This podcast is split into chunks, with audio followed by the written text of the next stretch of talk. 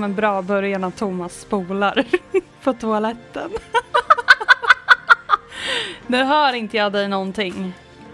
Mig? Så nu. Ja. Ja, hej. Hej! Och eh, hej alla som eh, lyssnar. Och Ja. välkomna till vårt andra avsnitt av podden. Livssnack. Precis. Mm. Så kul. Känns eh, spännande. Ja, alltså vi har ju fått så mycket positiv eh, kritik och lite vanlig kritik också. Ja, Eh, jag känner mig mer nervös den här gången än vad jag kände mig eh, första gången. Men det är Ja, man känner ju pressen. prata om lite annat idag också. Mm, ja, vi har ju ett mer liksom, tema nu än vad vi hade förra gången. Vi kände väl att vi bara ville prata på lite. Ja. Eh, Men eh, idag har vi ju ett lite djupare tema att gå in på. Mm. Men jag tänkte om vi kanske ska börja med att eh, kolla lite hur varandras veckor har varit. Ja, jag vill jättegärna veta hur din vecka har varit och eh, hur din gårkväll har varit. Ja, Du skulle ju jag tänk- berätta mer i podden för mig. Ja, jag vet. Jag har suttit hela dagen och bara, vad fan är det som har hänt? ja. Jag kan ju börja med att varna också att eh, jag har haft problem med min visdomstand hela veckan. Så jag har fortfarande Ja. rätt ont. Så ifall jag skulle typ läspa eller någonting så vet ni varför. Det gör eh, ondare när jag pratar för länge. Så Mm, gå till se. tandläkaren. ja, eller inte. Nej, Nej, nu kommer Thomas in här igen och stör. Idag är det ingen bebis som är med och stör. Nej, Idag är det är Thomas. Thomas. som är med och stör. Ja, men nu lämnar han. Ja. Men då har du en på honom sen att eh, när han poddar då kan du gå rakt in. Ja men precis, det kommer jag göra. Eller det gör jag redan, jag sitter och ger Ja. honom lite onda blickar när han spelar in. Psykar motståndaren. Men du berätta om din vecka. Jag vill eh, höra hur den har varit. Ja, eh, vart ska man börja någonstans? Mm, jag har väl typ jobbat på som vanligt. Ja. Men gud, nu känns det som att jag fick en blackout på vad som har hänt. har det hänt något mer än det jag skulle berätta om gårdagen? Nej, Jag tror, jag tror inte det. inte. Du har haft mycket på jobbet vet jag. Ja, det har varit rätt, rätt mycket. Det har varit en kaosvecka. Mm. Ehm, ja, det, men det kommer, det kommer ordna upp sig. Men jag kan ju ta lite smått om gårdagen då. Jättegärna. Vi, mm, jag och eh, Thomas då, vi skulle åka och eh, äta middag med hans släkt ute i Trosa. Ja. För de har haft något så golfmästerskap med släkten. Jaha. Ehm, så eh, Thomas är redan där så jag åker ut dit och eh, på kvällen sen så ska vi vara barnvakt åt eh, Thomas systerson Mm. som är åtta om jag inte säger fel nu. Ja, så vi men det är ändå sitter där. ganska gammalt liksom. Ja, Fast jo. barn fortfarande. Exakt. Så vi sitter och käkar och sen vid elva så känner vi att nej men nu, nu åker vi hem. Det börjar bli sent. Och det är mörkt ute nu den här tiden. Eh, Det blev som en chock när man gick ut från restaurangen att det var helt becksvart.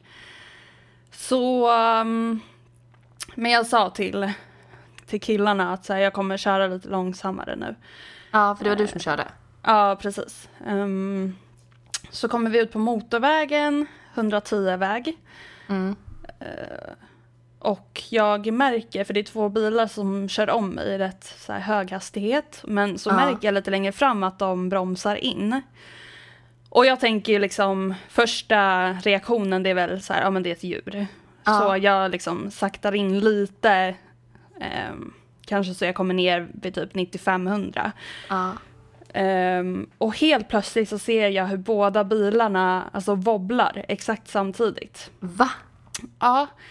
Så att jag kommer ju fram och precis framför bilen så ser jag en lyktstolpe ligga på motorvägen över hela körfältet. Men gud.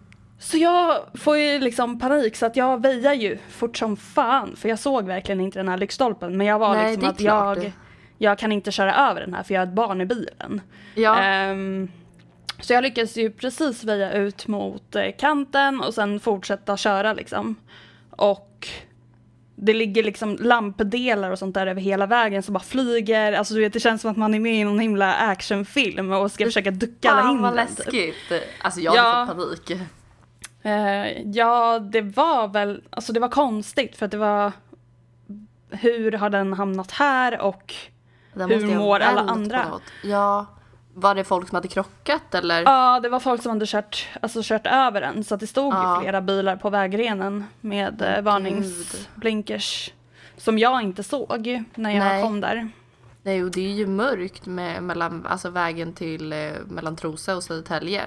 Ja, Det är väl inga lampor liksom jättemycket på det nej, sättet? nej. Nej, det var inga lampor på den motorvägen. Nej. Nej, så det var, det var lite så här. Ja, det låter ju inte så farligt när man liksom Jo. hör det så, men ja.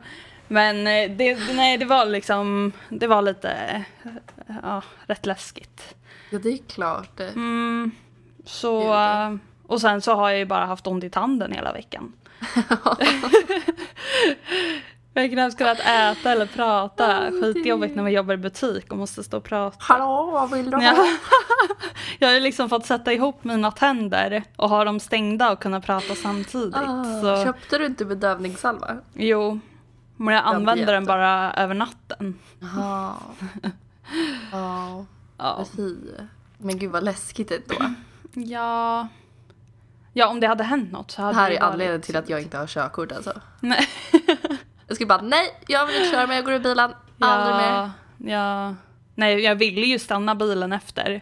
Ja. För att jag har ju varit med om en liknande sak tidigare och då har jag känt att så här, jag vill inte köra vidare utan jag måste stanna och bara andas för jag vet att man kan få en sån här chock efter. Ja, precis. Men Thomas bara nej kör. Han bara du, du kan inte bara stanna på sidan av liksom när det kommer bilar i hög hastighet. Han bara du måste Mm. Nej, köra. det är ju ännu farligare. Ja så att eh, men vi kom hem oskadda och alla vi Ja. tre slocknade direkt typ när vi Ja, kom hem. skönt. Så det var skönt. Ja. Det var ju verkligen tur i oturen. Eller alltså så här, precis som du hade skrivit att ni hade änglavakt. Ja, jo men det. Ja, s- åh, man kan ju få känslor ibland att så här, nu måste jag bromsa, men det var inte så. Det var jätte... Nej. Jag trodde bara att det var ett djur och att jag Ja, liksom och tryckte det är väl första instinkten också när man är ute och kör på liksom landsväg eller så här Exakt. motorväg på landet. Ja, exakt.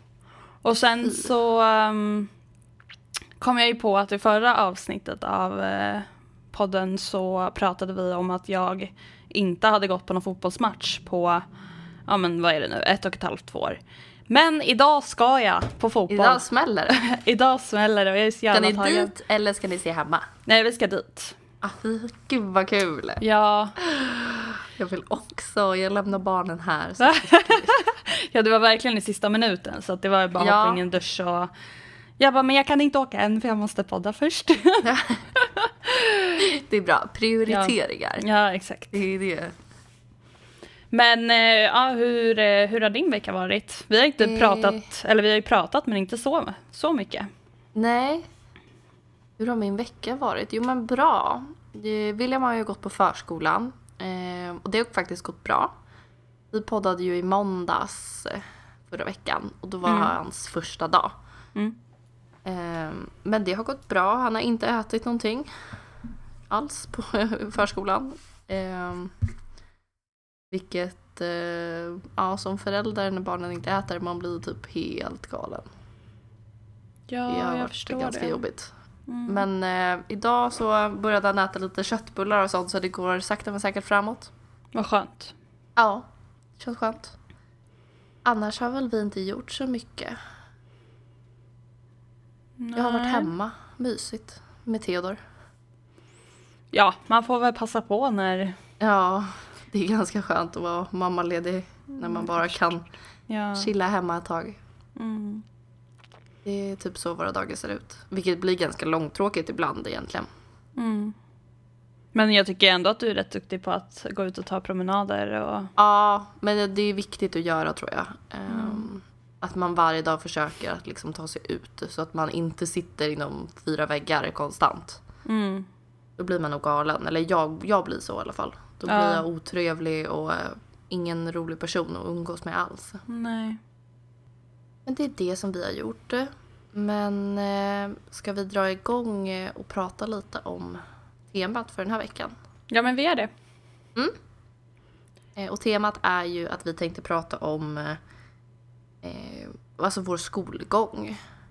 Ja, vi tänkte väl gå in lite djupare på hur vi var i skolan mellan lågstadie och högstadiet. Ehm, Ja, Lite djupare, djupare ämne eftersom det Precis. inte har varit så lätt för oss. nej. Jag vet ju ingenting om hur du hade det i skolan och eh, hur du var som person och, och du vet ingenting om mig. Så att det, det ska ju bli kul att veta. Ja, Och eh, vi kommer ju prata om eh, lite jobbiga saker kanske. Så att eh, för de som tycker att det är jobbigt att lyssna på kanske psykisk ohälsa och mobbning och allt som hör där till kanske ska hoppa över det här avsnittet. ja Eller det blir en liten Spola förbi lite när man eh, känner att nu blir det lite jobbigt. Mm.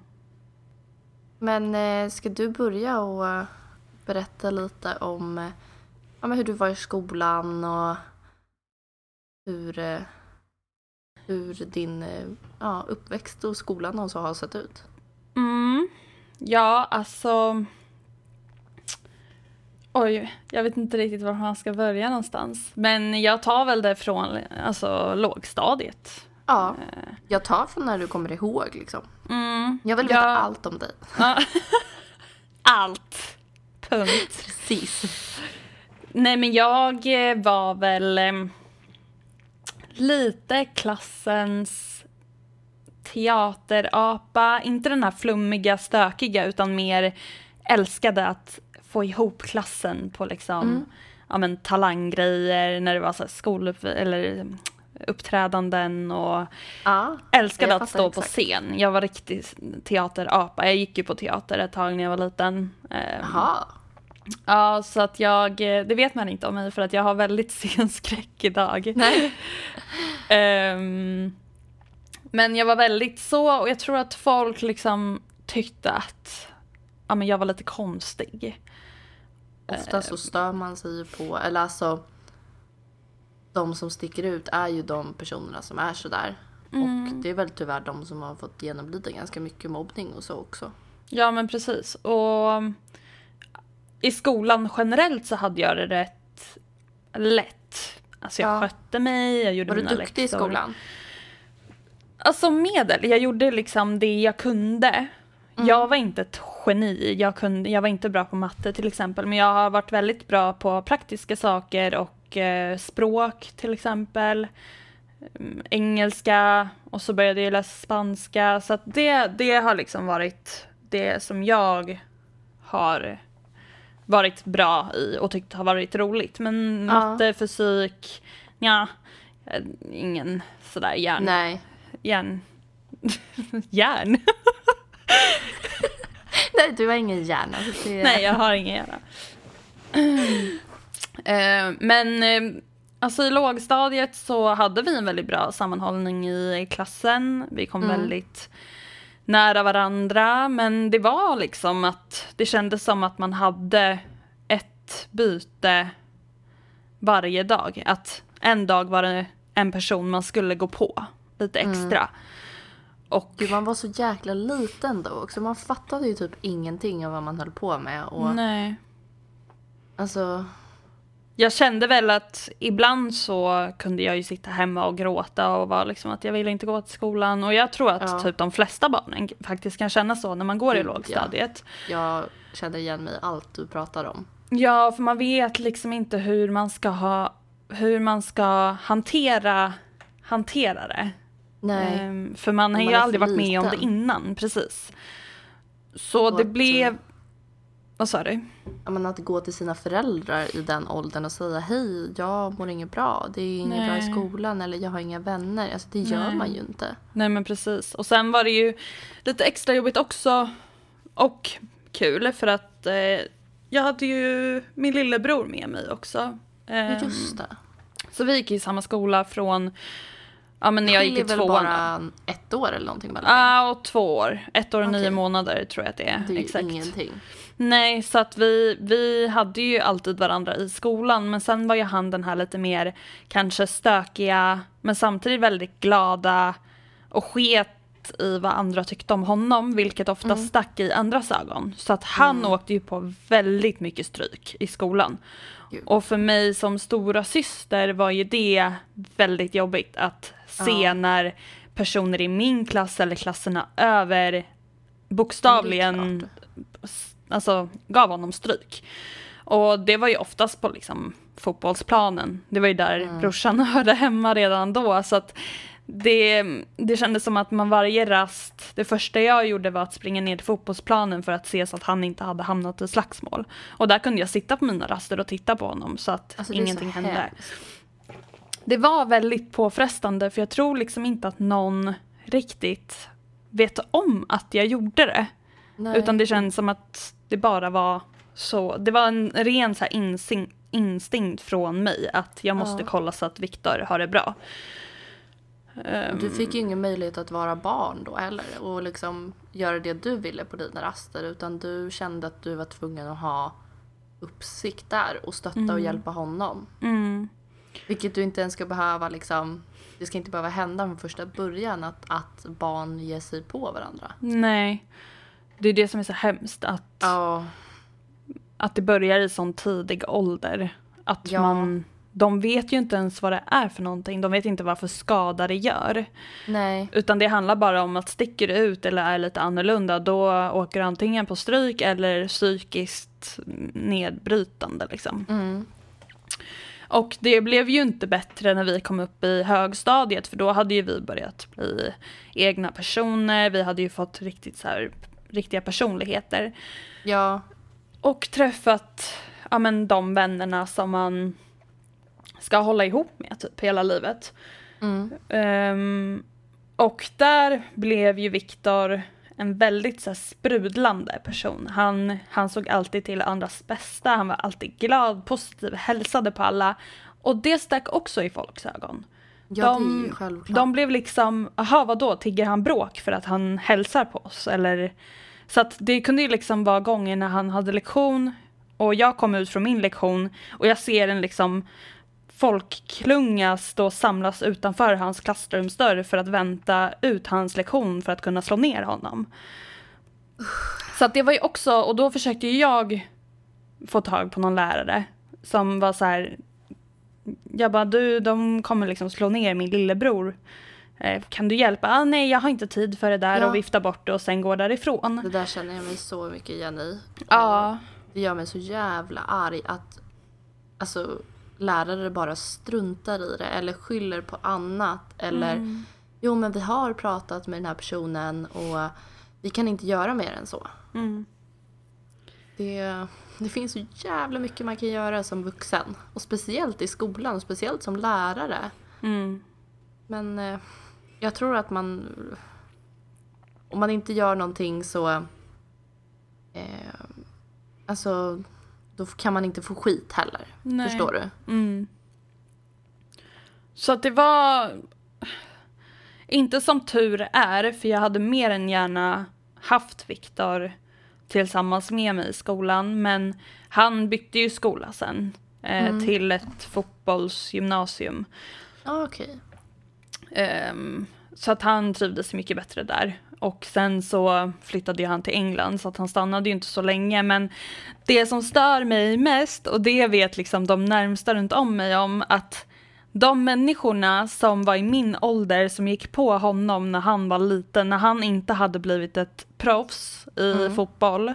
Det är de idag som kommer fram till mig på krogen och hej, hur mår han och mår han bra? Och, ja. men hälsa honom, ah, värsta brodern är han och oh my god och så man ser att de sitter och kommenterar hans sociala medier och åh min bror, uh. Du vet, alltså det sticker i Jag vet mina exakt ögon. hur det där är. Och det är... Man vill bara, nej fuck you. Du Mm. behandlade eh, alltså mig eller min brorsa som skit. Det är inte Mm. okej. Nej. Så att det Det var de ju gör väldigt... ju det uppenbarligen bara för att han är känd idag. Ja, alltså. Eller liksom för att han spelar fotboll på Exakt. elitnivå. Alltså det... Åh, Ja, nej. Så att det var ju väldigt att, ja men, det, var- det var ju inte lätt för mig heller i högstadiet och det kan jag ju inte säga att det är på grund av brorsan. Utan jag själv, det var Mm. svårt för mig också. Alltså, jag kunde gå förbi korridoren och det satt ett liksom, tjejgäng där och sen så ja, men tar jag av mig min tröja och så ser jag att de liksom har spottat på mig i ryggen. Alltså det, det, var, det var massa sådana grejer och det är sånt som jag kanske inte har pratat öppet om för att jag känner att jag orkar inte lägga ner energi på det. Men det är ändå saker som har satt sig psykiskt hos det mig är självklart. och jag var ju rädd när jag gick förbi de här, det här tjejgänget i skolan. Jag försökte ta omvägar och de bodde ju liksom i Huddinge där jag också bodde. Så att, att möta dem på bussen en morgon, det var inte kul. Alltså, Nej. Det kunde bli glåpord och annat och de kunde gå efter mig och ja men du vet skrämma upp mig. Jag var liten och osäker och Skolkade du mycket eller gick du till skolan ändå eller? nej jag skolkade ingenting. Nej. Sånt skötte jag och kom Ja, alltid i tid och ja. Så att du liksom kände att gick i alla fall? Ja, jo men precis. Jag... Ja, nej men... Det, det var jobbigt att gå men jag kände väl att jag måste ju ändå gå till skolan. alltså det är att de skolplikt inte ska oavsett. förstöra det liksom. Nej men precis. Och sen så fick jag ju liksom massa vänner från min klass också och ja men en vän som jag fortfarande har som min bästa vän idag. Eh, så att jag fick ju med mig väldigt mycket gott från skolan också men det är väl just de här specifika momenten som hände som har satt sitt avtryck vilket gör att jag typ har förträngt en del av mina skolår. Mm. Så um, ja, och jag vet, inte- ja, jag vet inte om det har påverkat mig så mycket. Idag i gymnasiet så var ju allting lugnt och det var inget som hände i gymnasiet. Nej. Men det var väl mer under yngre år. Som, Ja, det känns som att barn är mer elaka. Alltså när man kommer upp i gymnasiet så, alltså visst, mitt gymnasium var skit till och från, men det känns ändå som att det var mer mobbning i liksom låg och högstadiet och ja. att när man kommer upp i gymnasiet så är det inte lika mycket mobbning på samma liksom, sätt eller nivå. Nej. Där är man ju nästan, alltså man är ju nästan vuxen när man går i gymnasiet. Ja, Så att jag tror man blir att liksom- behandlad mer som vuxen i alla fall. Och Ja. Speciellt av lärare och det är på en annan nivå. Ja, och jag tror man växer ifrån det här med mobbning lite också, eller i alla fall de normala människorna. Ja, Eh, De är ju i skolan för att sköta skolan och inte gå på och mobba andra. Där är ju, det är ju de som är svaga. Det är ju Ja. så. Så är det. Men ehm, annars generellt så har, har skolan varit eh, ja, men kul och så som den ska vara. ja Ja. vad skönt. Ja. Så att jag har typ ingenting mer att säga om min skolgång faktiskt. Nej. Så jag tänkte du, eh, jag vet ju att det är ett lite tufft ämne för dig att prata Ja, om. jag blir typ ledsen när du berättar också för att jag känner igen mig så mycket. Mm.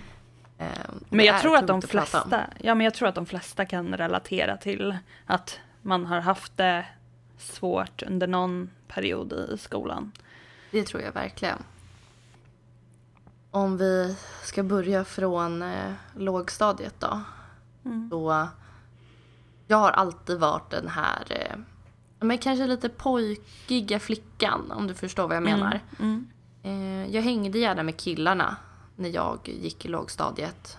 Och lekte med dem och eh, absolut med tjejerna också men eh, mest med killarna kanske. Mm. Eh, och redan där blev jag mobbad. Eh, alltså varje dag typ av de coolare killarna i klassen då och kanske ibland av de coolare tjejerna. Mm. Eh, man fick höra att man var ful. Standardkommentaren som har hängt med mig i livet är väl att jag ser ut som en häxa. Okej. Eh, och att få höra det när man är, jag vet inte hur gammal man är när man går i ettan, trean. Ja, du är väl väl typ typ sju, åtta. åtta. Ja. Mm. Att få höra det som liksom sju, åttaåring, alltså Mm. jag var ju så ledsen. ja. Och samtidigt försöker jag liksom vara den man är och jag har väl alltid varit en sån person som sticker ut ganska mycket från mängden. Mm. Med kläder och med hur jag är som person och så. Det var jäkligt tufft. Förståeligt. Och sen kom man upp i fyran, femman, sexan. Och det var väl mina bästa skolår. Mm. Då var vi liksom ett stort kompisgäng som alltid höll ihop. Samtidigt som det var ganska mycket mobbning också på sidan av bland kompisarna. Mm. Det kunde liksom vara ja, men fula ord till varandra och, och mycket så här ja, men ful och, och ja, sånt. Vilket ja, men det tog mycket på en tror jag. Ja, det är klart och speciellt när man är så ung och ska bli, man ska bli en egen person. Det är i skolan man utvecklas som människa. Mm. Det är där man sätter grunden för vem man kommer att bli. Och att Ja, få de verkligen. här nedvärderande kommentarerna, glåpord, allt vad det innebär. Så är det ju klart att man, när man växer upp, att man kanske antingen blir en helt annan människa eller att man fortfarande blir den här otrygga Mm. Människan i sig själv. Jag var så osäker då. Eh, och jag hade ju liksom... Det var jobbigt hemma under de här perioderna. Och... eh, Sen att gå in från... Eh, när jag gick i, i sjuan då så... Nej, sexan så sökte jag in till musikklass. Och kom in här i Södertälje. Mm. Så då skulle jag helt plötsligt liksom lämna min trygga grupp kompisar. De allihopa skulle fortsätta upp med varandra till årskurs sju och jag skulle gå i en helt annan skola. Mm. Och sen så vara osäker och inte veta vem man är. Eh, och så hade jag liksom min, jag vet inte om du har haft någon riktig fjortisperiod eller så. Men eh, jag hade min då när jag var 13. Mm. Och jag tror inte det hjälpte till speciellt mycket att göra mig liksom mindre osäker. Nej. Eh, jag började sjuan och det höll väl sig bra kanske. När börjar man på hösten? Ja men det höll Mm. väl sig bra kanske till januari kanske? Februari? Början på året där. Du menar höll sig bra med Ja vänner men, med sko- och... ja, men Ja. precis hur allting var. Det Mm. var liksom kul att gå till skolan. Och sen så äh, bröt helvetet ut. Ja, ett missförstånd som eh, ledde till att eh, jag... Eh, eller ett, ett missförstånd mellan mig och en eh, bästa kompis då. Mm. Som leder till att jag får eh, mordhot. Jag... Eh, alltså det var verkligen från ena dagen till den andra. Alltså jag kommer ihåg det som att det var liksom igår. Vaknar upp på, nät- på natten och har fått sms efter sms av folk jag känner, okända nummer. Folk har ringt och liksom hotar mig att de ska döda mig om de ser mig. Eh, för att jag liksom har sagt en dum sak till en tjejkompis. Så det är så sjukt hur, hur barn kan trigga varandra så Mm. mycket. För jag tror inte att det kommer från ingenstans. Utan jag tror verkligen att det är någon som börjar och så blir man triggad och bara fortsätter och fortsätter. Ja. Det är ett sånt Och svagt så beteende. ser man väl att det är många som gör det också. Mm. Och man känner att den här gruppen, den här helheten vill jag vara med i. Ja, eller att de Och det är kanske bara känner mot en person. Ja, eller så kanske de känner att jag vågar inte gå emot den här gruppen så att jag, Nej. jag ställer mig vid sidan om dem och gör som de Mm. gör för då slipper jag bli den här utsatta. Precis. Nej, alltså den här perioden var hemsk. Och den... eh, Alltså de människorna som var med i allt det här i, i min skola och det var även flera andra skolor som var inblandade. Det var ungdomar runt om hela Södertälje. Jag kunde inte gå på gatan utan att det var någon som spottade på mig. Eller som gav mig blickar. I skolan så försökte folk göra krokben på mig och det var några tjejer i en annan klass som varje gång jag gick förbi så gjorde de kräkljud. Fan alltså. Eh, och det bara spred sig ännu mer vad, vad jag hade sagt och det blev liksom andra saker än vad som faktiskt hade hänt. Mm. Eh, det är som viskningsleken, du vet. Att man, man säger en sak och i slutet så är det en helt Mm. annan grej. Det var verkligen så det blev. Och eh, det var... Det var skittufft och jag eh, hade nog inte... Jag vet inte ens om jag hade suttit här idag om det inte var för några få personer i skolan som eh, fångade upp mig där. Mm. Eh, Det var några som jobbade för kyrkan som alltid liksom var i skolan för att prata med ungdomarna och lite sånt. Mm. Och en av de här tjejerna gick förbi mig en dag när jag eh, ja, alltså mådde skit. Mm. Och liksom, hej men hur mår du? Hur, hur är läget? Jag har sett att du inte har det så bra. Hon såg Och dig. då, ja, och då bröt jag fullständigt ihop. Mm. Och så fick jag berätta allt som har hänt. Och min mamma bröt ju också ihop eh, av det här. Hon tyckte det var jättejobbigt. Och vi satt mycket hos rektorn med min mamma och den här tjejens eh, liksom, mamma och, och hon. Och det var mycket hos kuratorn och sånt. Men eh, när det lugnade ner, oss, ner sig mellan oss så, alltså folk slutade ju inte för det. Jag var ju stämplad som, som den liksom, Den som man går på. ja, alltså folk kunde skriva på Facebook liksom till mig och folk som jag inte hade någon aning om vilka det var kunde liksom, ja jag vet vart du bor. Om, du, om det händer något mer kommer jag stå utanför ditt hus. Mm. Eller liksom, jag kunde se kommentarer, folk hade taggat mig i inlägg där folk, eh, där andra människor kanske skrev att, för, för jag var, i den här perioden så eh, skrev jag mycket på Facebook. Vem Jag, gjorde inte? Men precis, så som 13-14-åring, det är klart att man, man skrev allt. Alltså, Ja. Jag vet inte om du kan se så här tillbakablick ibland på Facebook. Ja, ibland kan jag blir det ju inlägg som är Mm. lite så här ett rop på hjälp-inlägg. Precis. Mm. Jag skrev väldigt, väldigt mycket sånt. Vilket gjorde att jag blev taggad i inlägg när andra skrev sånt. Mm. Och typ, eh, eh, gör inte en Sundholm. Och så hade de kommenterat mig. Så här, det var nog så här, eh, ta livet av sig inlägg, kommer jag ihåg. Och det var en tjej som hade taggat mig att Sundholm, är det inte dags nu? Alltså ursäkta. Men sånt Ja, här får mig alltså, är att brinna sjukt det. av. Och jag ber om ursäkt eh, redan nu till våra lyssnare för liksom mina ordval men det, det här, det, det finns ingen gräns. Det är så sjukt. Nej, Ja. alltså det, idag, man vill nästan skratta åt allting.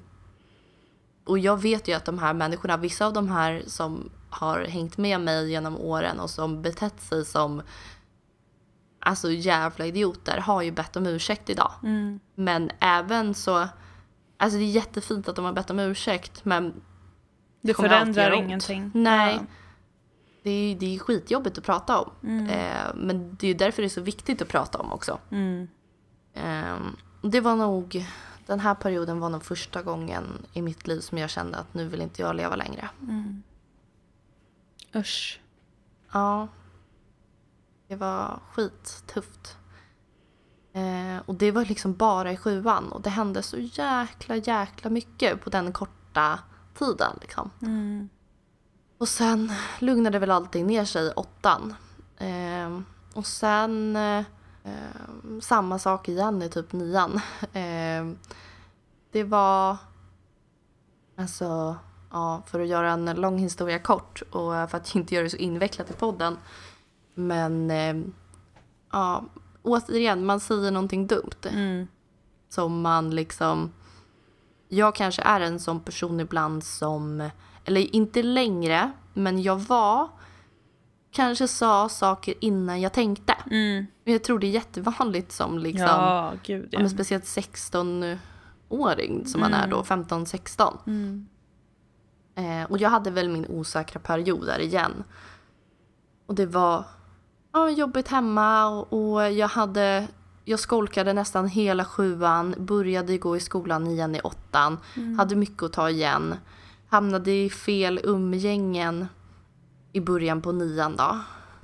Ja, festade mycket, eller liksom festade så mycket man kunde och tjuvrökte bakom ryggen på mamma liksom. Mm.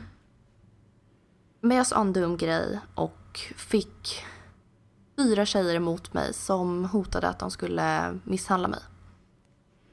Eh, I skolan då.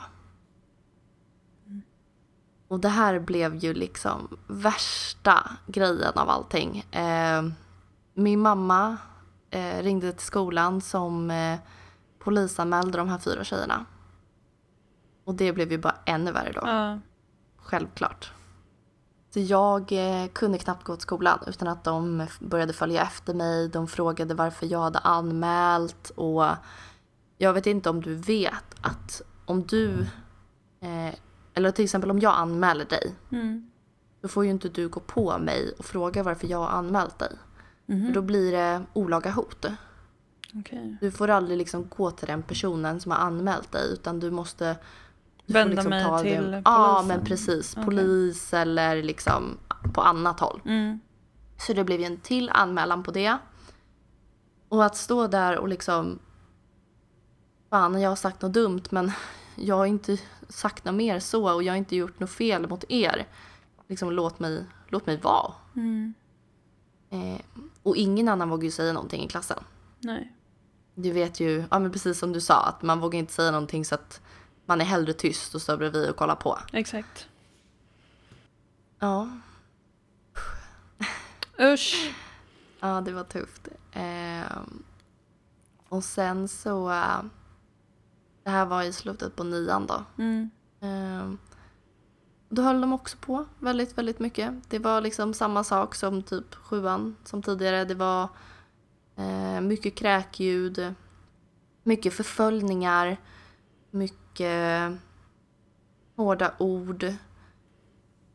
Kunde du också känna att du var typ iakttagen? Om vi Ja. säger att du skulle åka med någon kompis till något köpcentrum och shoppa som man gjorde när man var 13-14. Ehm, kunde du känna att du var iakttagen då? Alltså jag var rädd överallt jag Mm. gick. Jag eh, kommer ihåg när jag skulle åka hem med bussen en gång och eh, en av tjejernas brorsa satt bakom mig. Mm. Jag har nog aldrig varit så rädd i hela mitt liv för jag Nej. trodde att nu dör jag. Mm. Nu, eh, nu kommer han att döda mig. Mm. Och det är också som det här att det gick så mycket rykten om vad jag ska ha sagt och liksom allt sånt. Och det bara eskalerade och eskalerade och eskalerade. Och till slut så eh, hotade en av tjejerna mig att hon skulle liksom eh, sticka kniven i mig typ och, och, och göra mig illa. Och hon kunde sitta... Eh, en gång så sågs vi på tåget. Och då satt hon högt och berättade att hon hade en kniv på sig, att hon skulle liksom sticka den i mig. Hon sa inte att det var mig personligen, men hon, det var inga andra i vagnen och hon pratade med sin tjejkompis att liksom, åh jag skulle vilja sticka kniven i den här personen. Och, och det var hemskt. Och det var liksom flera år efter. Vi gick båda i gymnasiet och, och ändå liksom kan man fortsätta hålla på. Då, då är liksom... Vad har du gjort? Alltså, Bara en liksom dum kommentar egentligen. Va, vad säger man inte när man är ung? Alltså man kan ju kasta ur sig vad som helst. nej men vad är det som har gått så himla fel hos dem som känner att de måste göra en annan människa illa? Ja, nej, jag vet. Det är ju någonting som liksom... Och att föräldrarna inte bryr sig Precis. heller. Det är så jäkla sorgligt. Mm. Och skolan gjorde ju tyvärr inte speciellt mycket. Mamma fick ju, alltså min mamma, eh, nu blir jag ledsen. Nej. eh, men hon, eh, ja. Vill du ta en paus? Ja. ja. Vi pausar.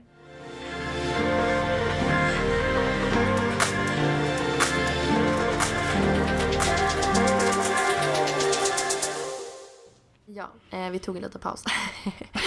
eh, nej, det jag tänkte säga var att eh, min mamma under den här perioden eh, hon tog ledigt från eh, jobbet Mm. för att eh, jag kunde ju inte gå till skolan.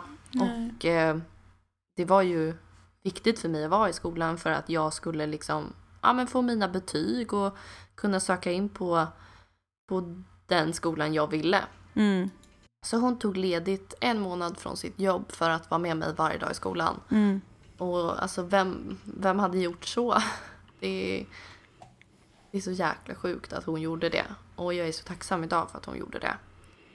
Ehm, Stor eloge var, ja, faktiskt. och det var sjukt tufft för henne den här perioden också. mm. Ehm, hon har ju berättat i efterhand hur mycket hon liksom grät och hur Mm. mycket hon var på skolan att liksom ni måste hjälpa Alexandra för hon Mm. kommer inte hon kommer liksom inte klara sig. Mm.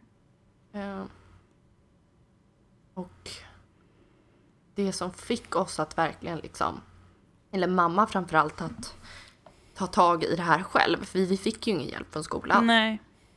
Det var ju liksom att eh, eh, vi var på väg hem. Mamma hade hämtat mig i skolan någon dag för att jag hade ringt henne. Hon, hade, hon sa ju liksom alltid att ring mig om det är någonting Mm. så kommer jag och hämtar dig. Och det var ofta på slutet att eh, jag ringde och liksom det går inte. Mm. De, de står utanför toan och, och jag är så rädd. Mm. Jag vet inte vad de ska göra. Mm. Eh, och hon kommer hämta mig och vi sitter i bilen på vägen hem och jag får panik. Jag skriker och jag gråter och jag Mm. säger bara att jag vill inte leva längre. Mm. Nu, eh, nu vill inte jag mer. Det blir så mycket känslor i en sån liten kropp och man vet liksom inte Mm. vart man ska ta vägen, vägen någonstans. Så att man känner Nej. att Nej men alltså jag hade ju ingenting. Nej. Jag hade inga vänner.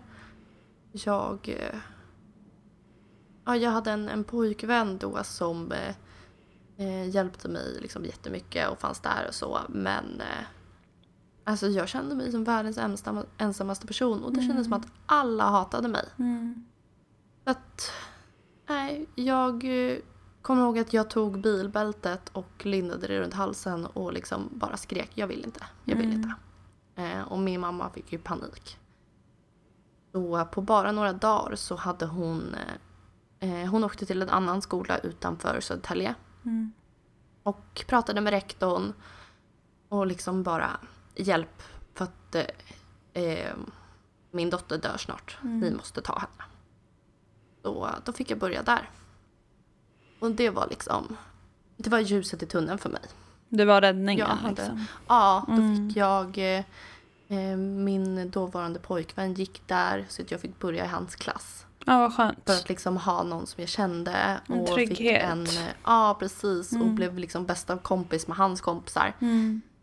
Ehm, och det räddade ju mig Mm. totalt. Mm. Ehm, och jag kommer fortfarande ihåg, eh, vi hade mattelektion i eh, skolan. Eh, den här skolan där jag skulle sluta då, där Mm. alla var jävliga.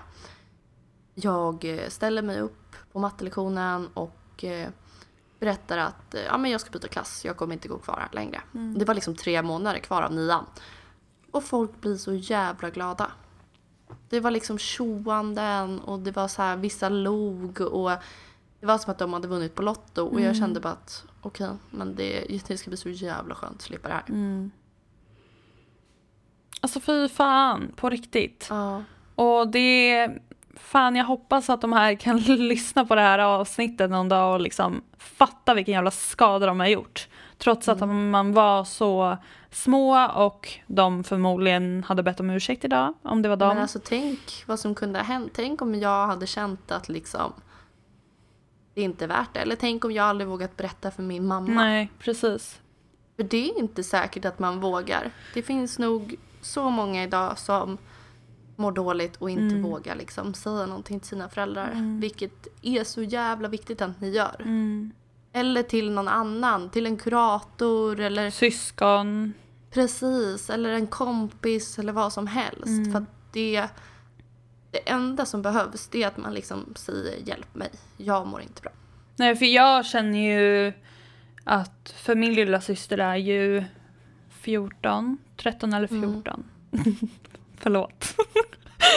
att jag glömmer bort. Men alltså ålder och årskurs, jag vet inte alls hur gammal man är när man går i skolan längre. Nej, hon är född 07 säger jag. Så 2007 är hon mm, född. Ingen aning. Ja. Nej.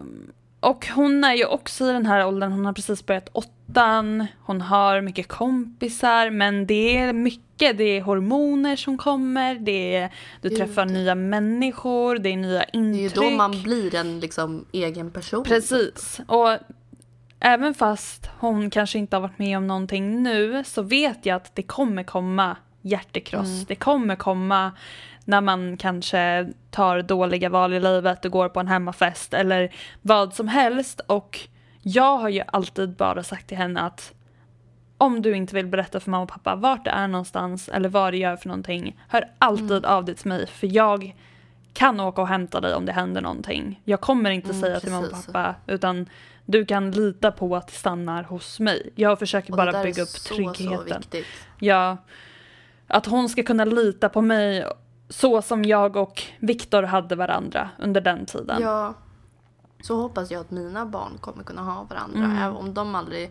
eller om de känner att de inte kan prata med mig, att mm. de i alla fall kan liksom prata, prata med, med varandra. varandra. Mm. Jag tror att det är viktigt att visa, att inte påtvinga att du måste prata med mig om det är någonting utan mer visa att jag finns här om det händer någonting. Mm. Och jag kommer ja, inte verkligen. döma dig för att jag har gått igenom exakt samma saker som du kommer göra om ett år. Ja. Eller två år. Så att för de som liksom själv har småsyskon eller har sett någonting på internet om att någon faktiskt ropar på hjälp så visa bara att du finns där för det är oftast det som personen behöver. Att någon lyssnar eller bara att man ser ett annat namn som faktiskt bryr sig.